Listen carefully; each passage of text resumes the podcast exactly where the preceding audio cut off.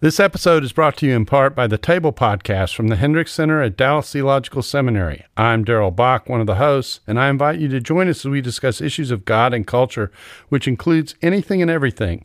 Listen on your podcast app or at dts.edu slash the table. In a world where we're all flooded with information, what the church really has to offer is deep, meaningful relationships and giving all of that information a context to make sense in. Hi, I'm Karl Vaters, and I'm a small church pastor, and welcome to the Can This Work in a Small Church podcast. My guest today is Aaron Utecht.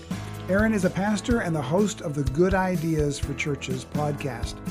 In this conversation, Aaron and I talk about some of the positive trends he's been seeing in the church and among pastors, including a refocusing on mission rather than having an obsession with methods. We also talk about the value of podcasting for pastors and churches, including what question we must answer before we're ready to even ask ourselves, should I start a podcast?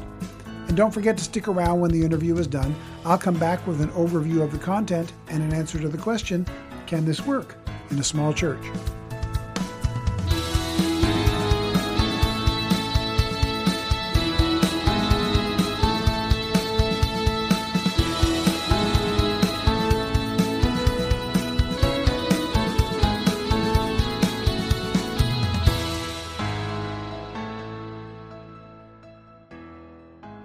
All right. Well, hey, welcome to the podcast, Aaron. It's good to have you on with us today.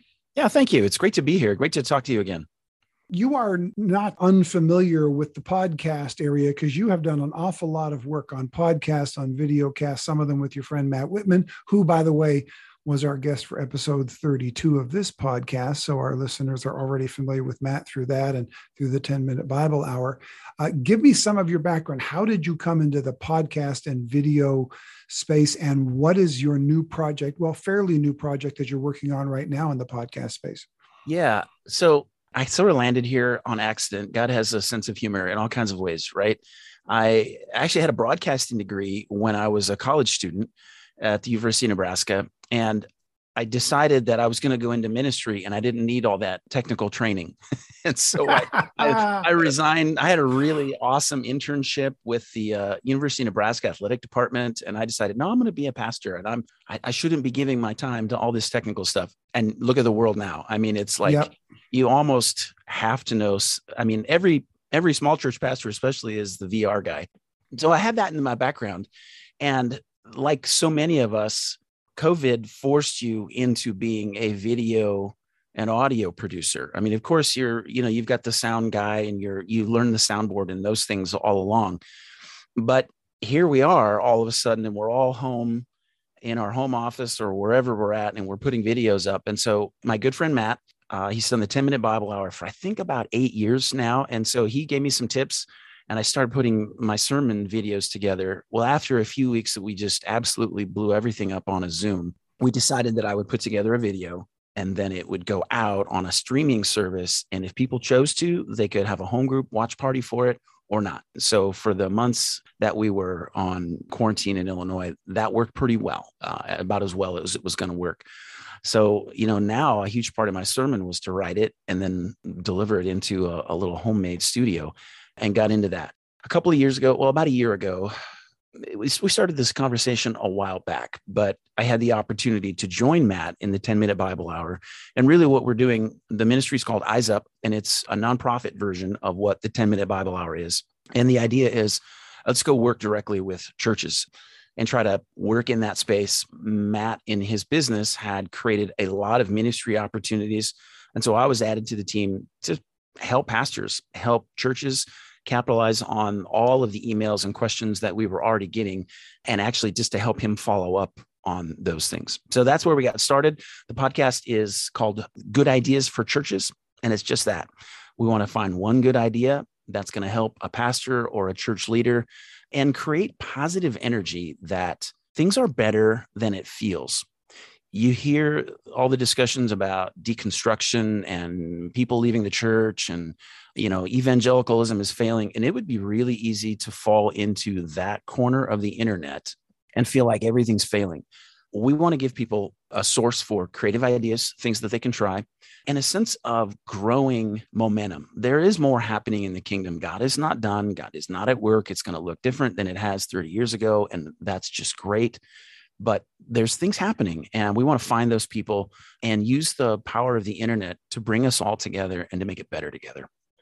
Very cool. Well, are you seeing any patterns kind of emerging in the first few interviews that you've done with Good Ideas for Churches? What are you seeing out there? yeah, we've got six episodes so far, and I've got a number of other interviews so far that editing up and putting into an actual episode to put it out. So there's a lot of good things happening. Not all of it is deconstruction and you know bad leadership or church abuse. Almost all of these things that we've observed so far have come from people in smaller churches. And I think that's really interesting. The observation there for me is it tells me that we don't need to wait for one hyper gifted individual to give us a template. The Holy Spirit has given empowerment and wisdom and gifts and skills and creativity to all of us. So far, I've had talked to people from both coasts so far, north and south, east and west. They've got something that's worked and they've been able to grow a church or they've been able to bridge racial gaps and all of these different things that we're talking about. It's not, the answer is out there in all of us. And so I think that's a fun lesson right off the bat. One of the things that I see is long game investment. All of the stories so far, almost all of them are really about what's your strategy for getting next to people and what's your strategy for just being friends and being human together. It's mm-hmm. not a matter of a program or a budget or a big event. One guy did a big event. This was a, a fun story. He was a, a worship pastor and he met a guy in his neighborhood, and the guy had been a heavy metal drummer and so they decided to do a uh, Halloween night on their driveway. They did a concert where they just did 90s rock music. And it wasn't religious at all, but really the music was a place for their relationship to happen. And all of these different things. One guy had a story of a hockey ministry in Dallas, Fort Worth, which was just this huge undertaking. Another guy is in Vermont, or excuse me, New Hampshire. They have a ski and bike ministry in a mountain town all of these things, they're a place for the relationships to happen. And I think that may be where the church needs to go. Because if you look at our culture, there's so much skepticism about the church and institutions in general that I think the idea of getting close up to someone is what it's going to take for people to learn to trust one another again. So if you think like this, people might be anti police. That's a discussion right now. But most of those people who are theoretically anti police will know, well, my uncle is a police officer, or, you know, there's a guy across the street. Well, I trust him. Well, why do you trust him? Well, because you know him individually. I think that's where we're going. And that's some of the stuff I see so far. That's encouraging that what you're seeing is long term trends towards the great commandment love God, love others is really what you're seeing there. Because for so many years, we've had such a love of of looking for new methods, almost an, an obsession. I, I've got this picture in my head of going to a conference and maybe sitting at the back because I'm tall, so I always sit at the back. That's my excuse, so that people don't have to look over me. Uh, I'll watch them as somebody's getting up and teaching, and they might give really like long-term eternal principles, and people just stare. And then they say a clever rhyme, and everybody's head goes down as they write that note. And I can just imagine there's now 300 churches next Sunday that are all going to say together, it can make you better or it can make you bitter, because that's what the guy said. And it's like they missed the principle behind it because they wanted to grab onto the gimmick. Mm. So, what I'm hearing from you is while we're changing methods and we're willing to adapt to things from hockey to heavy metal, what I heard. yeah. There you go. You got the slogan. I love it. Right. It's not about the hockey or the heavy metal. It's it's that these are ways of connecting people to each other and eventually to an understanding of who, who Christ is in their life. That's yeah. the premise behind it. Yeah, I'm hearing that. And the thing that makes it go is that is not the method. You're right. there because you're interested in the people. There's a shared interest. Uh, I'm going to be here playing hockey anyway. So yeah, let's just build a, a really cool hockey league that will intentionally bring people under the influence of the gospel. Like yeah. we have a shared interest, and that interest could be anything. It could be heavy metal music or hockey or the ski and bike guys at the mountain town in New Hampshire. Uh, but in every one of these cases, the thing that comes through is they're friends with these people anyway. It's not a project. I'm not here with a goal. I don't have five steps that I'm going to move this conversation to something like we're in here for the long game. And I think that's really key of what makes it work. Doesn't it also feel like it takes some of the pressure off that I'm I don't have to memorize this list of steps that I need to walk everybody through. I just need to be present in people's lives. And as I am present in people's lives as a believer and as someone who is on mission with God, I don't want to say who who was it who was I believe misquoted or he never said share the gospel at all times if necessary use words. It's attributed to Francis of Assisi, I think. Yeah, which I looked it up and he never said. Probably right. Yeah.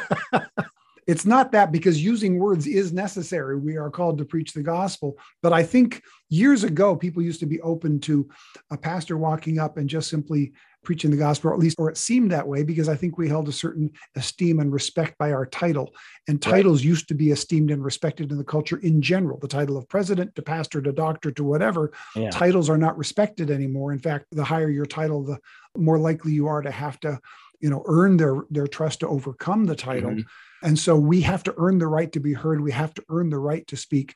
But if we can just simply relax a little bit and be present in people's lives, I think a lot of it will happen kind of organically as people are start to trust us enough to express their needs, and we are able to engage in conversation and relationship with them in a way that helps to bring the redemptive power of the gospel into that conversation. Yeah, absolutely. I think it does take a weight off. You talk about, well, we need to really invest in people, but the, it takes the weight away. It yeah. just makes it easy. Like I just got to be me. Now, here's the scary thing for church people. But I'm a mess. I'm gonna get, aren't I going to make Jesus look bad? and I, I saw really a great tweet. You know, sometimes Twitter's mostly bad, but once in a while you'll you'll see somebody that has a real pithy gem. I don't even remember who said it, but this tweet was Jesus' reputation will never be harmed by your repentance. Mm. You think about that. Yeah. My relationship to Jesus is exactly because of my repentance. And yeah. so we walk out into the world with all of our messes and dysfunctions and neuroses and uh, wildly insecure, Jesus is never harmed by, by me getting it wrong and admitting it.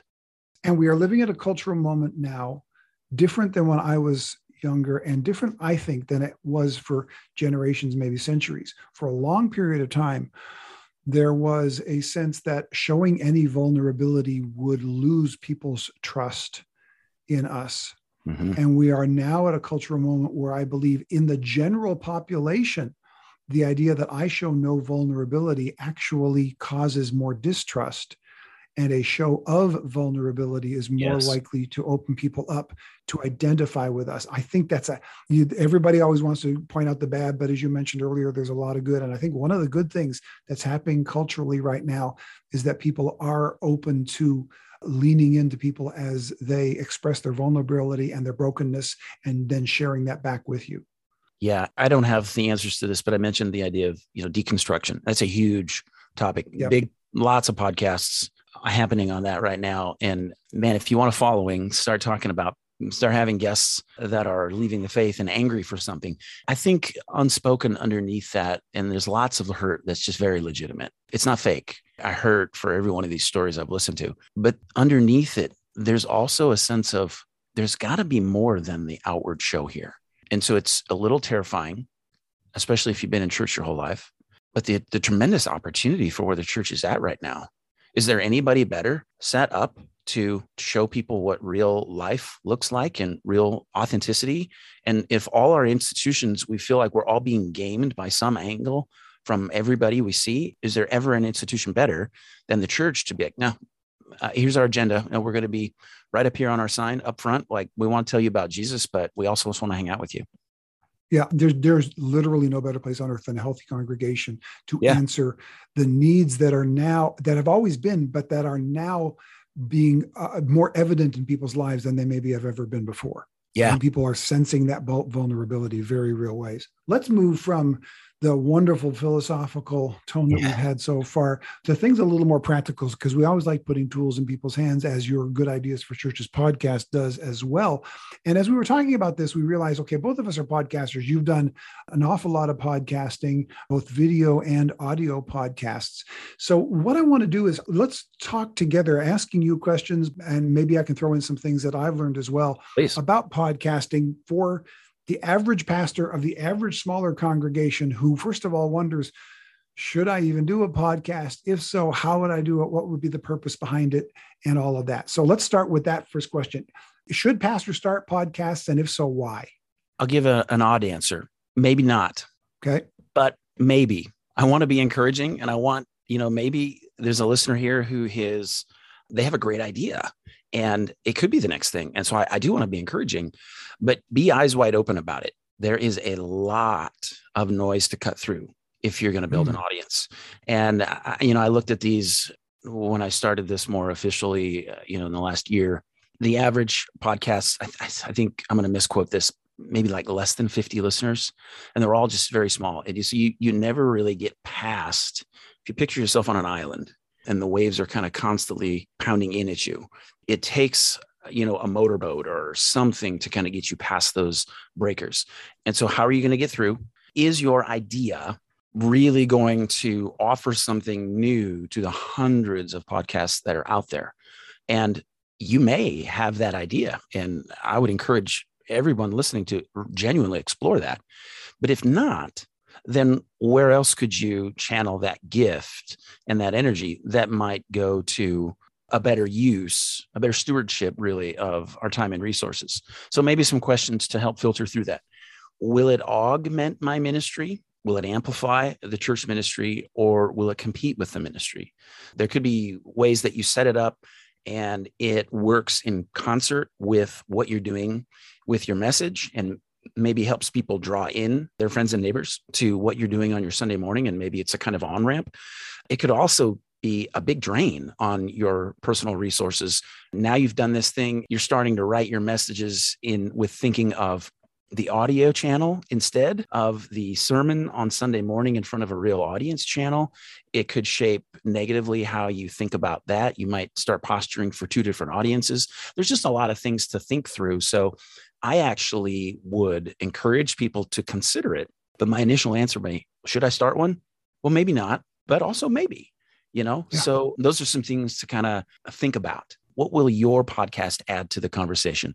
I've had to learn this and matt's done this a lot longer than i have and he's much more gifted at it.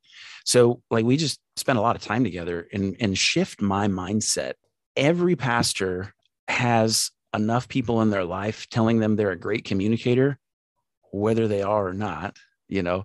But that doesn't necessarily translate to in front of a microphone. Th- those are things to think about I love that answer because my first question to you on that is actually not the correct first question that we ought to be asking.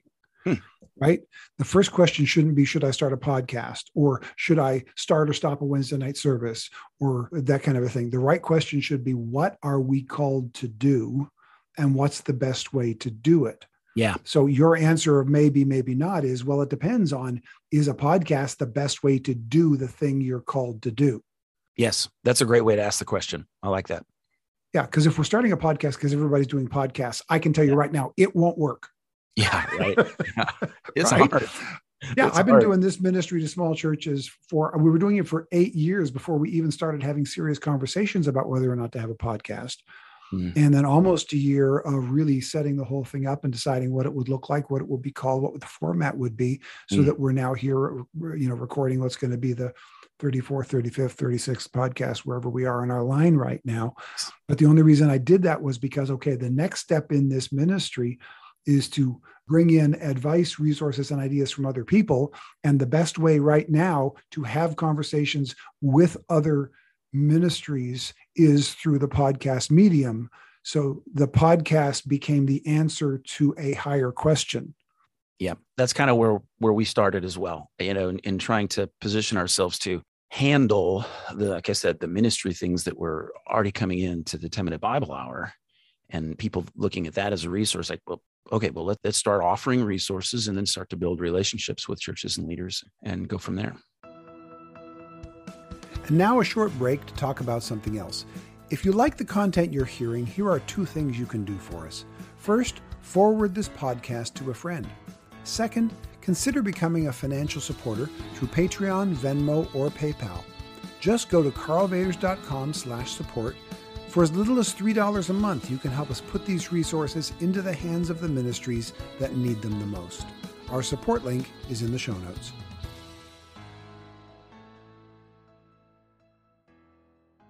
God is a genius storyteller, and the evidence of this is threaded throughout Scripture. In Christianity Today's new show, Holy Curiosity with me, Kat Armstrong, we explore storied connections threaded throughout scripture from the Old Testament to the New. Our first mini series, Connecting Dinah and the Woman at the Well, welcomes experts like doctors Tim Mackie and Diane Langberg to give us insight and context into the physical location and meaning of these two stories. These stories will spark holy curiosity in your own faith because once you see these connections, you can't unsee them. God wastes no person, place, or thing. Listen and subscribe to Holy Curiosity with Kat Armstrong on your favorite podcast platform.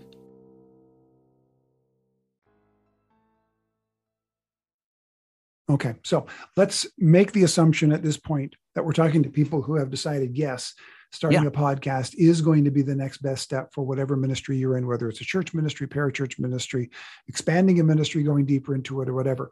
What are the first things that we need to do in considering a podcast? Great question. I would say, what's your concept? I struggled with this as I thought about it myself. Like, okay, so I've taught the Bible, but there's there's a thousand other you know men and women have taught the bible like so I, I, would be another bible podcast like what am i going to offer to the audience and think in terms of that. So, what's your concept? And then take a few runs at it, I would say, for practice. Before you even buy gear, set your phone up with an audio recorder, take a few runs at it, how you think it's going to work, and put it in front of some friends and ask them to be brutally honest. And, uh, you know, that doesn't work. Nope. Yep. That sounds fine, but that's not distinct in any way from a thousand other people that are doing the exact same thing and just you know run those kinds of questions. So i think a, a concept an idea you know in terms of getting it set up the gear actually is really cheap. You can get a mic and you can just use your own laptop and some kind of system to quiet your room down and get a recording. But the idea the concept is is good. And then you can develop a plan on where you go from there. Yeah it really does need to match your mission. I started actually when covid first hit and we realized I'm a teaching pastor at the church, and all of a sudden I couldn't be doing any teaching for a few mm-hmm. weeks. And then it turned out, oh, not for a few months at least.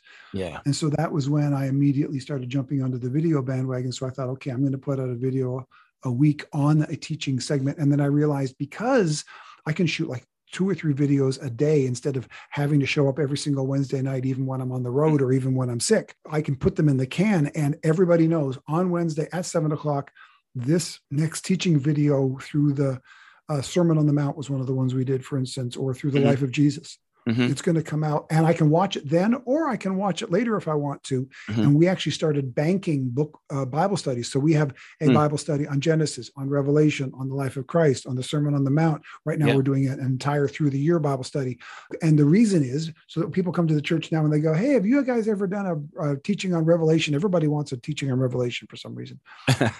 Yeah, we used to have to say, well, 15 years ago we did one. Sorry, you missed it. and now we can go, actually, here's a link uh-huh. that you can actually follow up on. We started building a library of Bible studies for our congregation, and we're getting surprising numbers of views on that as people are now watching it and handing it around. That works for our congregation. We discovered it because we couldn't meet physically, and so we had to do it virtually. But now we're continuing to do that. I put out a video every single week right now we're doing through the bible in a year which the audio version of is the bible reading coach podcast that anybody can listen to whenever they want as well. We did it because we saw a need and we saw that either a video cast or a audio podcast was the best way to answer that need. And the first thing i did very simply was on my laptop with a camera on the laptop and you know found the room just like you said and just simply started recording it and putting it out there. And we've tweaked it as we've gone along because we've learned things as we've gone. So maybe youtube uh, facebook live would that be the easiest first step for most people? Because you really don't have to pay for it and it's really very uh, user friendly it could be. Yes it totally could be. I want to touch on something there that you said. Now you put okay. stuff up and you had people come back to it. There's a connection there because part of what makes should I do a podcast or you know should we should my church branch out into this? There's so many places for people to get content, and every one of them are better content deliveries than me. They're better teachers than me. They're they look better in, on a camera than me, you know, or they have better gear. And so what's interesting to me is that you said your church has utilized that, you know, and you can follow the metrics and you know that that's working and people are sharing it. There's a connection there that they have to you, to your ministry, to it's funneling towards the rest of the life of the church rather than just another piece of Bible content out there floating. And I think that's part of what makes it work. And so part of the decision process is okay, how is it going to, like I said, augment? How's it going to build up the ministry and funnel back in rather than kind of be its own thing? So, YouTube, Facebook Live, those are an easy place to start. They also have their traps because you're you're really fighting against a, an algorithm. And so if you want your church people to watch your youtube it's a great free place to put stuff up but you'll have to give the link to the people that you want to have it because unless you get to a certain point it's really really hard for that video to get an organic reach as they say. Mm-hmm. yeah. And those things are constantly being tweaked. It's almost impossible to just find the formula if you're going to use those, and they're a great place to start, they're a great service. They're free and they're easy to use. But what's your plan for it and how are you going to use it and know the limitations of it there's a famous old maxim that if it's free you're the product uh, yep. so those are both free yep. and so what are you giving up in terms of uh, your identity and those kind of things and and i've wondered too so we the ministry i had before joining matt with 10 minute bible we uh, planted a church in Illinois. We met in the high school library. They had kind of a multimedia center in the local library. It was a smaller city. The community was about 25,000. And so we were well known, you know, was, oh, there's this new church that's meeting in the high school library. And the church wanted to live stream our services on Facebook every morning. And so we didn't actually end up doing that, but we did use Facebook quite a bit to promote it as we got started and in a small community that worked really well because facebook's algorithm uses zip codes and those kind of things. And so if you were part of the local buy sell swap group then facebook latched on and you know so you, you would get organic reach that way. I was worried you know the culture becoming what it was at that point even when we started even more so now. What are you going to say in your message? And are you willing to have the entire world hear that? Mm. every pastor says i'm going to be faithful to the bible and that's an obvious yes okay, but when I say hard things to my local congregation, my tone of voice is there. I can greet the new visitor at the door and I can give them a warm handshake and ask them their kids' names and do all these things. And you have a way to bridge that gap versus if your stuff is just out there on social media, it's probably only a matter of time until somebody grabs it. Now, if you're a smaller church, of course, this is much, much less likely. But eventually, someone could grab a hold of teaching about marriage or men and women's roles or you know any of the I mean, even sin you know at this point yep. is anything that you're going to talk about is eventually going to be offensive and the bible tells us plainly that's going to happen it may be wise to use your social media in a way that funnels back towards where you really want people rather than uh, I'm going to put it all out there on social media, making an on ramp rather than the whole thing. Yeah. You talked earlier about how do you cut through the clutter. The quickest way you cut through the clutter is to do something spectacularly stupid online.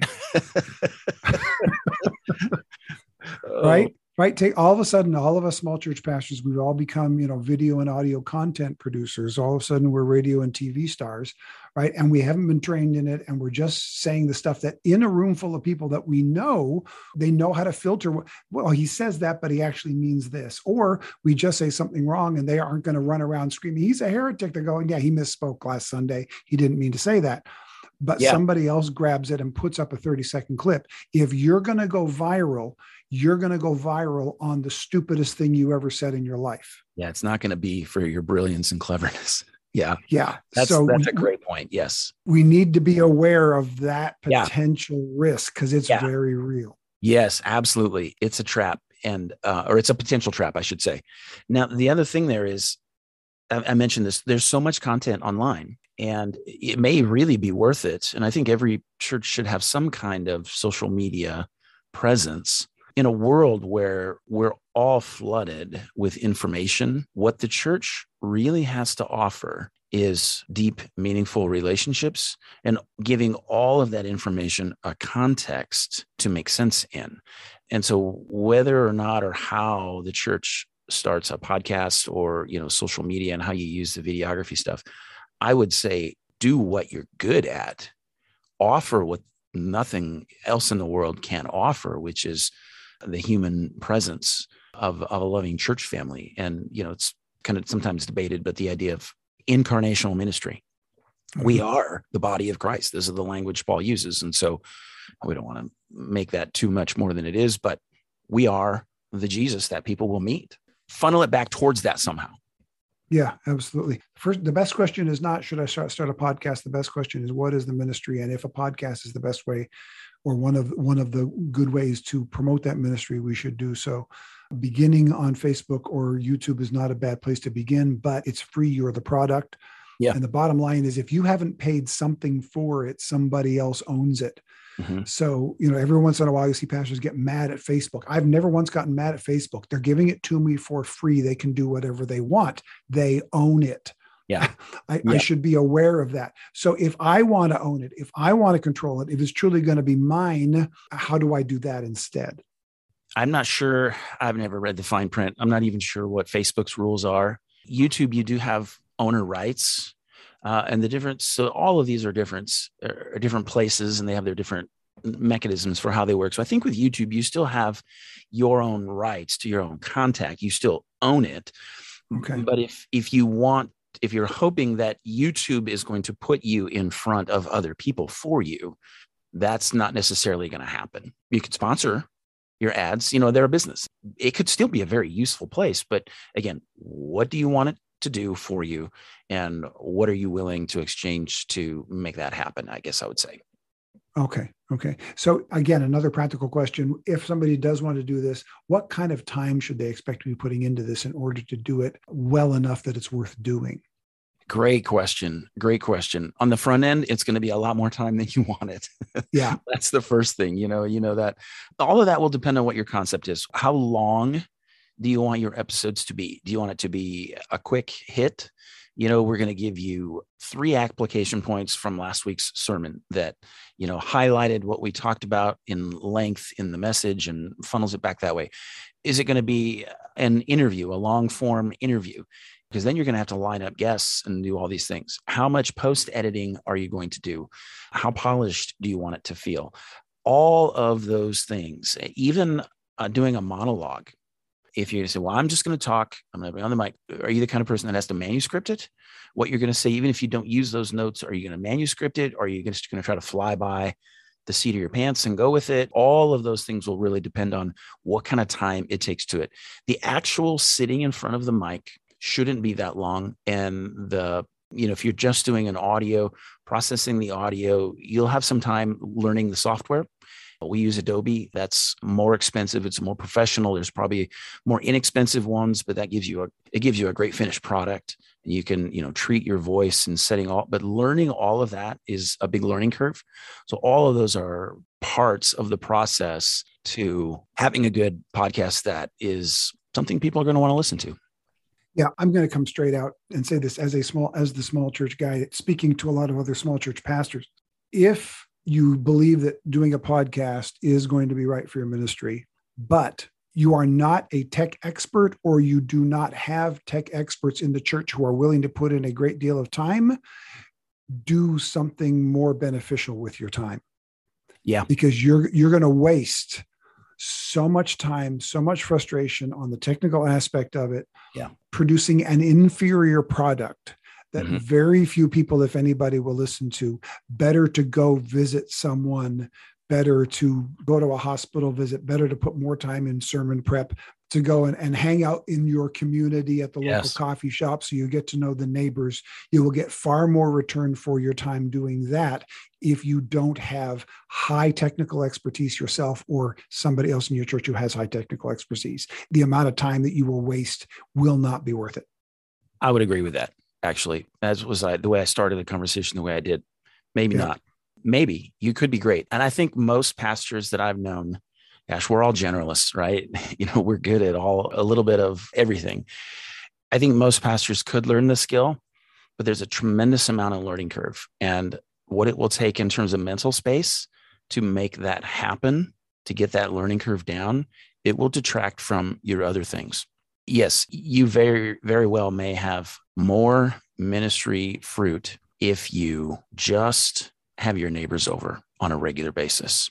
Go coach mm. little league build relationships. And again that's where i go back to. There are a thousand pastors out there doing their thing putting it up for free on youtube and that's great there's nothing wrong with it. But in information dump right now the thing that we do have to offer is our human touch that no one else can uh, replace pastor listening to this you are unique and while other people may be able to make a podcast there is no one that will replace your presence in your community, in your place. God, I think, sovereignly designed that to be that way. I love that. I think we, we, we come back to the core of the whole thing with that. That's awesome. Well, let's get to the lightning round questions and see how well you fare with these four questions. Okay. Okay. Hit me. Number one, what are the biggest changes you've seen in your field of ministry in the last few years and how have you adapted to it? I think the skepticism towards the church but institutions in general. And I am seeing a big need for all of us to really focus on really more the human aspects and earn people's trust. There's just so much happening. And then you've seen the abuse stuff, both, you know, the Southern Baptist thing that they apparently sat on these names for all these years. And uh, of course, there's in, in the larger context of society, Protestant churches will think of that one. But the non-believing world, the non, the outsiders to the church, they're going to lump us together with the Catholic Church. They just think it's oh, this is these Christians, you know. And so you have that abuse scandal, and then you have a lot of people are talking about pastoral, just heavy-handed leadership and those kinds of things, and even forcing families back together when maybe uh, there's an abusive spouse or something. All of that is coming home to roost and people are increasingly skeptical, uh, we're just going to have to make friends uh, and get people to trust us. Yeah, earning trust again is going to be, I think, forefront of what we're going to have to do. Yeah. I think another thing, too, on that biblical literacy, the assumption that we can jump in and do 40 verse 40 sermons on the book of Ephesians. I think the thing that I have gone back to over the last several years is taking people over and over and over again to the broad narrative of scripture that Genesis to Revelation is a complete story. And do not underestimate the power of just taking people into the story. Story has a way of getting through the cracks that sometimes propositional truth doesn't always do. I agree. The story arc of scripture, I think, yes. is something we need to re- regularly remind ourselves and our yes. congregations of and then when we tell our testimony and our story, we get to see how my little part of that story gets to play a part in this broad story of redemption and salvation that God is telling through his yes. word. Yep. And then it, then it becomes less less self-centered. It's not about how God fits into my story. It's oh, about absolutely. how how we get to fit into his, which is a richer, bigger story. And we weren't designed to carry the weight of being the center of the story. We all want to, and intuitively, we kind of feel like we're supposed to. But when we're finally relieved of that, we breathe easier and lighter. Yeah. It's also a great antidote to the this cultural moment where everybody's stories is trying to be centered. I think we can provide a wonderful alternative. And the only way to do it, you said earlier, story cuts through narrative. We need a better narrative, and Christ has already given us that better narrative. Yes, absolutely. Yeah. All right. Question number two what free resource like an app or website has helped you lately that you'd recommend for small church ministry hmm free resource small church ministry all right i'll be a little shameless here I learned so much from my partner, Matt Whitman. Matt talks about the Bible in a way he is one of the best guys I've ever listened to on historical context, but he yep. makes it sound so conversational. And you get done, he's given me all this background on Roman coinage and all this stuff. That's where the podcast has, has been lately. And I think, oh, that was that was awesome. And that did not at all sound like the wonky professor I'm the Bible history expert. And, you know, that I think that tone is off putting. And so I just find myself listening to his stuff as a good friend and partner. And I think, okay, I need to grow in this. I need to grow in this because a church audience, they like the idea that I come across as a history, you know, background expert.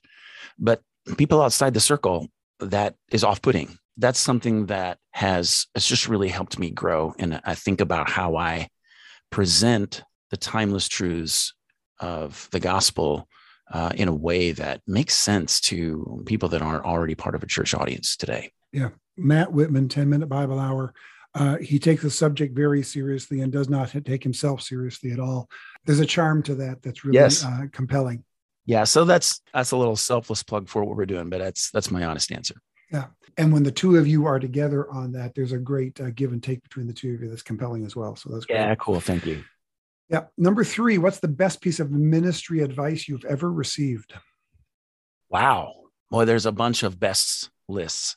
I was just counseling this, talking to a, a younger pastor here this week, uh, and just giving him some tips on interviewing. He said, I told him when I was applying for my first job, I asked a professor, okay, I'm going to my first interview. What do I need? What do I need to know? And he said, their theology, you're going to know that, this, that. You need to know who is the influential person in the church and can you work with that person? I found that to be really true. Yeah. That same professor also said, don't take yourself too seriously. And those are two good pieces of advice all the way back from seminary. Another maxim I've often repeated what you win people with, you'll win them too all of those are are just so true. And you know one of the reasons i'll be a little transparent. One of the reasons i i struggle to take myself too seriously is mostly out of insecurity. And i think i don't think i'm alone in that. In pastors we stand up in front of people you know for a living. And so we all want to be in the seat of our professors that trained us but just be human just be human yeah. don't take yourself too seriously that weight is relieved uh, of us yeah that's great. All right. Last question. What's the funniest or weirdest thing you've ever seen in church? Oh, man. I was preaching, and a friend of mine, uh, we were good friends of our family, he took his little boy out to the restroom in the middle of the message. And the, the church doors, the back of the sanctuary were all glass. It was like a tall 12 foot window and then the glass doors, and they closed them during the service. And so the father this little guy was three or four years old, and he held the door open with his right arm. And the little boy was, you know, kind of lollygagging around, gawking around. And instead of walking through the open door, he walked right into the glass. In it was a kind of a quiet moment in what I was saying, and it went dong into the whole congregation. And I saw a couple people's heads because they didn't see it. It was at the back of the sanctuary. And I was the only right. one who saw it. And I saw it and I saw people's heads kind of cock and I kept the laughter in and I kept going. it was the the closest I'd ever been to losing, you know, my composure in the middle of a message right in that uh, moment. But it was a great story. So yeah, that dad and I we had a great laugh about it afterwards. And I said nobody else saw it, but they heard it, and I almost lost it. And well, we had a good laugh. Is, that is some serious self-control on your part. I got to hand it to you for that. yeah, I think if I think I went back and listened to the audio recording and I could hear myself, I kind of went and kept and then I, I went on with the next thought, you know, and it's like, okay, grab the pulpit, look at your notes, what's the next thought, and don't look up. And it was yeah. a lot of fun though, you know, when that you would be when you get to know the congregation over years like that, you just you just have those little moments that you just you shared history together. That's a lot of fun. Yeah. It is very cool. Hey, if people want any more from you, how can they find you online or follow up with you on anything? So our website is goeyesup.com. Eyes Up is the name of our nonprofit, and that comes directly from John 4:35, where Jesus is talking to the disciples, and they're like, "Well, what are you doing? Why are you talking to her? You know, this woman at the well. Uh, well, lift up your eyes Mm-hmm. There's opportunities out here. So our nonprofit is Eyes Up, goeyesup.com, and you can shoot me an email from there. The podcast is listed there, the Good Ideas for Churches podcast. We're working on other resources as well that we're going to put up at the website. If you've got a problem, there's things that we could try to help with, reach out to us from the website and we'll see what we can do for you. Terrific. Thanks, Aaron. Appreciate it. Every once in a while, when I tell people that this podcast is called Can This Work in a Small Church, they ask, Is the answer ever no? Well, today we get pretty close to that, don't we? So, can this work in a small church? As Aaron answered, well, maybe, but maybe not. In other words, before we start asking if a podcast is a good idea, let's remember to ask ourselves what is it that our church and ministry wants to do, and what's the best way to do it? In a lot of situations, the best use of our limited time and energy may be to invest ourselves even deeper into the church and into the surrounding community with low tech, hands on touches rather than a podcast.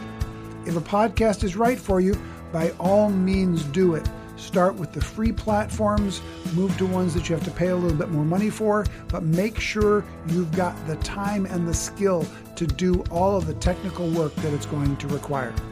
The bottom line is this don't get enamored with the tools and the toys. Know what God has called you to do, then do it in the best way you know.